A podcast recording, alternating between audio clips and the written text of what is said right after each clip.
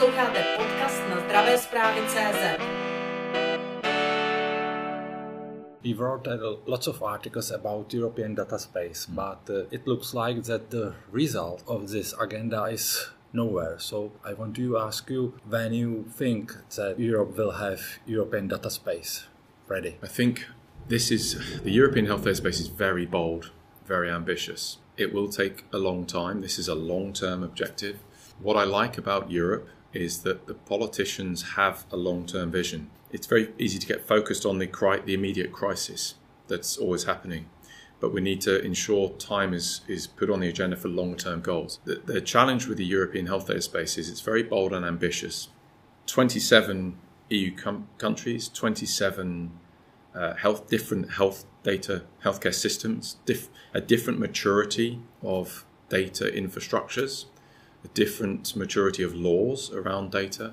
These are major things to try and align across Europe on these things is going to take a very, very long time. And I agree. I think lots of articles, lots of publications, lots of discussion. But I think what's good is that this is being legally mandated because at least then the legislation forces a certain time frame, three or four years or so, and then of course a certain transition period. But yeah, I think we need to realize that if, and I've told some people in my opinion, demonstrating the value or seeing the value from the European health data space is maybe 15 years away, 15, possibly 20 years away. That sounds unattractive, but it's not. It's it. We have to make the sacrifice now in the time and take the time to get it right because the future payoff, the future benefit is immense. And also, if we don't take the time to get it right, we risk rushing the legislation and we end up in a situation such as I would quote the IVDR, the in vitro diagnostics regulation. That's now a bit of a challenge in Europe because it's come relatively quickly. A number of stakeholders were not ready for it, and now there's a bit of a, a crisis in ensuring that companies can comply with this. And so I think it will take time, and I think everybody needs to realise this will take time. There's many stakeholders involved. The legislation also it's it touches on many things. The the expanding the rights of individuals that deals with then our individual citizen patient ability to control and access their data. So that's strong legal piece there. Trying to improve interoperability at the primary setting, at the where data is collected, trying to harmonize those presses, processes is huge.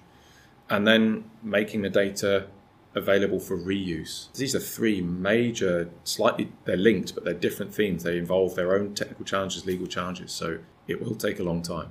You are from international federation, but you are in the same time from Great Britain. If I have good information, so correct. I want to ask you what is position of Great Britain in uh, European data space? Yeah, that's a good question. Because of Brexit, they are no longer in the European Union.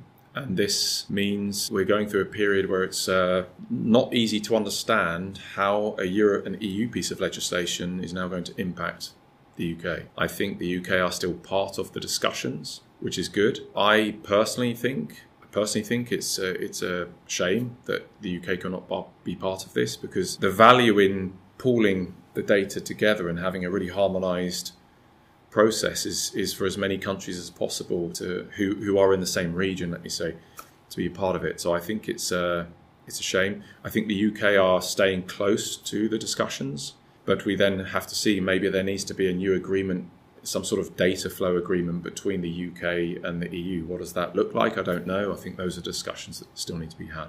If I concentrate to pharmaceutical companies, which data are for these companies uh, most important?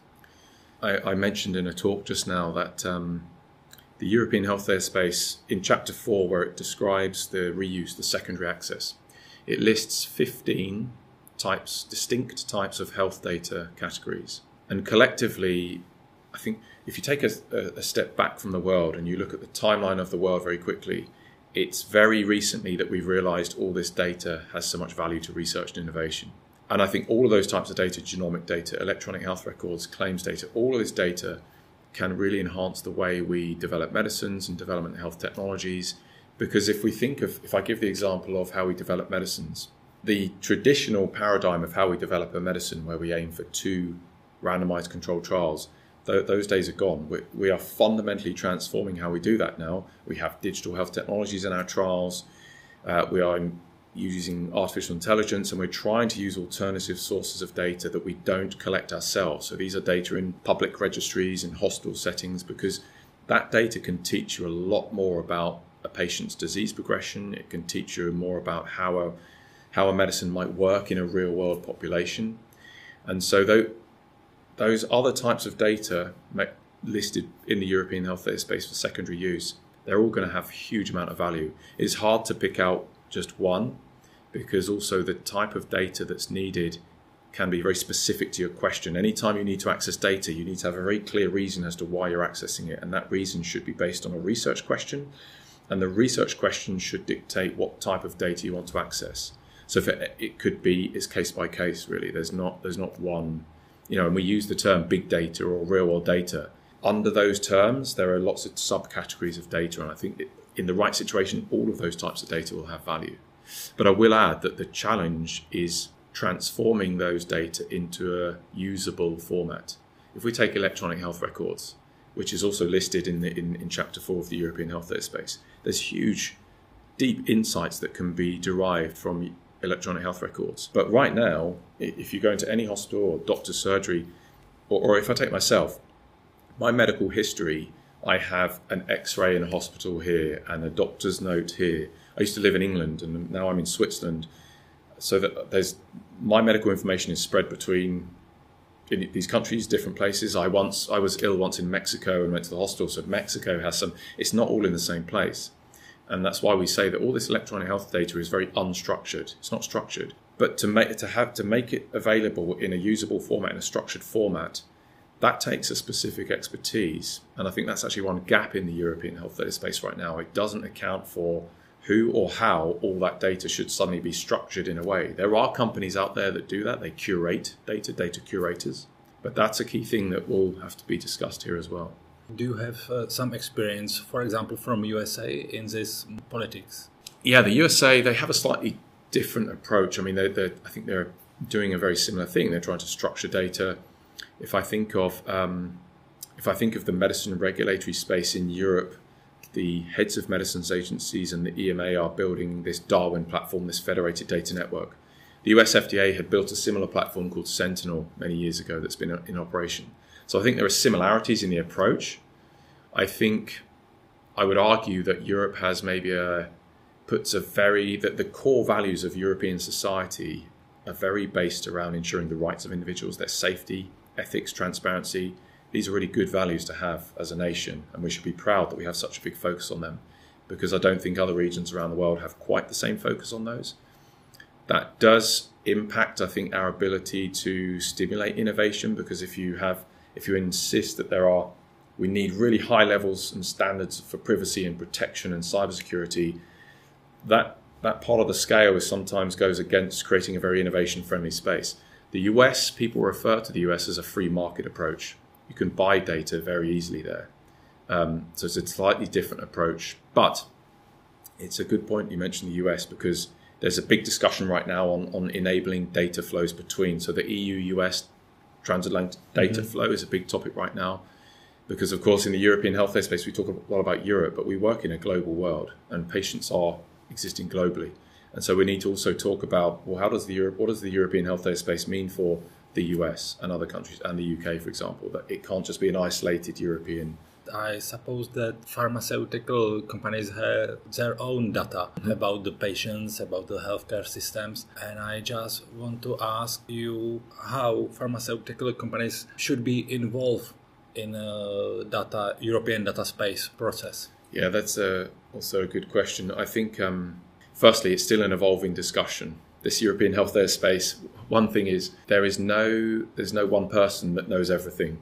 This discussion on this data piece, you need technical experts, you need legal experts, you need data privacy counsels. There's a lot of different SMEs that need to contribute to this discussion. And when it comes to our role in this space, we talk a lot about at the moment we're talking a lot about the duality the two the two of the key roles that we might have one is as a data requester so we would like to access data in the European healthcare space for the reasons I mentioned before, because we, to continue innovating and transforming how we access, how we develop medicines and other therapies, we need access to data outside of clinical trials. So we, we will have a data requester role, but I think we will also have a data holder role. So the, a lot of the data that most pharmaceutical companies collect in Europe is classed as clinical trial data.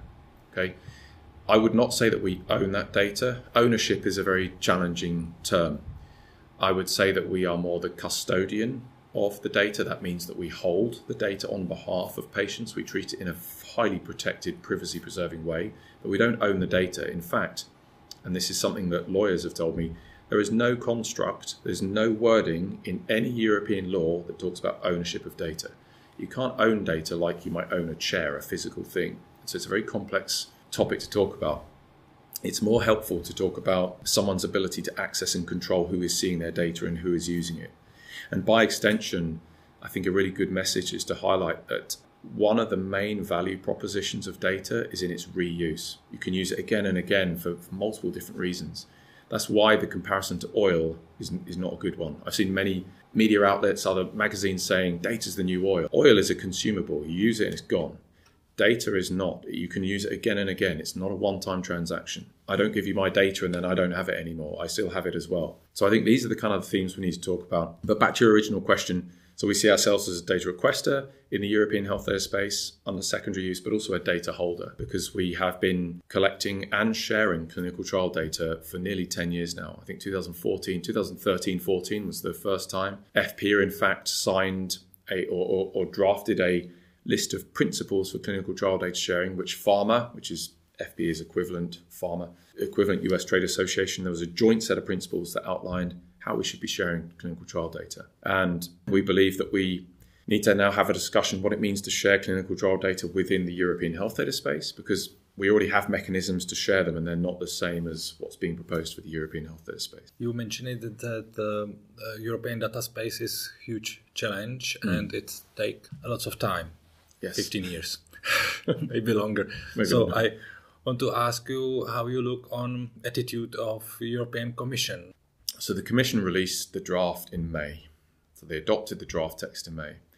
They, of course, have been working on it for years before that. In fact, I, I, if I remember correctly, the very first time the European Health Data Space was ever mentioned was by the Commissioner, President Ursula von der Leyen, in I think it was February 2019, in her uh, speech to the European Parliament and her mission letter to Stella Kyriakides, who was uh, from DG Sante. I think that's the first time.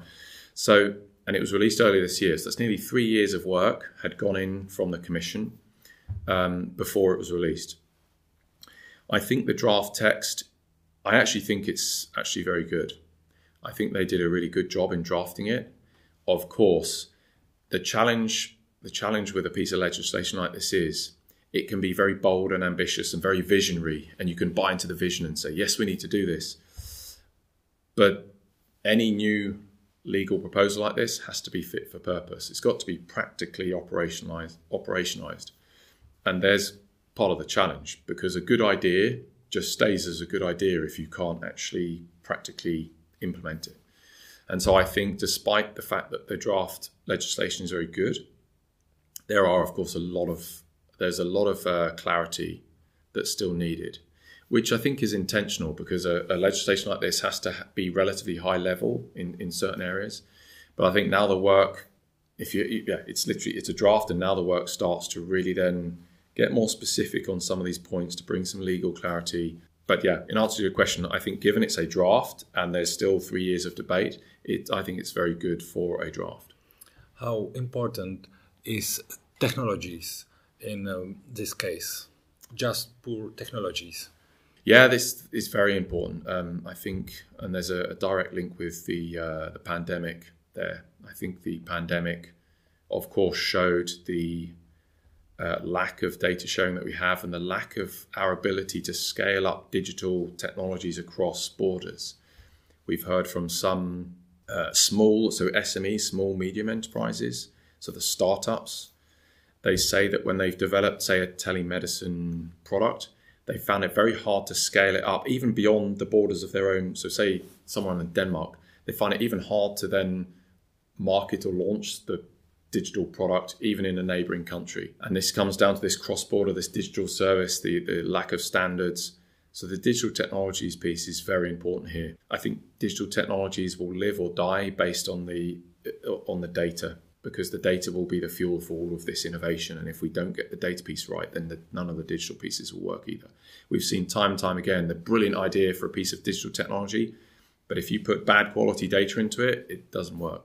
I try to change topic of our conversation. So we are in special times. In Europe, we have uh, high inflation, mm. and um, in special times are pharmaceutical companies too. So I want to ask you, what do you think about the condition of pharmaceutical companies now? Because we see the high inflation, price regulation in every country. So what do you think about the condition or situation of pharmaceutical industry now? So I don't work in the pricing space for pharmaceuticals, but it, I am aware that is a, a, a very big topic, and there are a lot of pressures on multiple industrial sectors right now. The only thing I would say is that um, we need to foster the right innovation friendly space in Europe, especially the, the challenge is we've seen a steady trend of loss of investment from the EU going to the US and now China over the last 20 years, and that trend will carry on if we don't do something about it.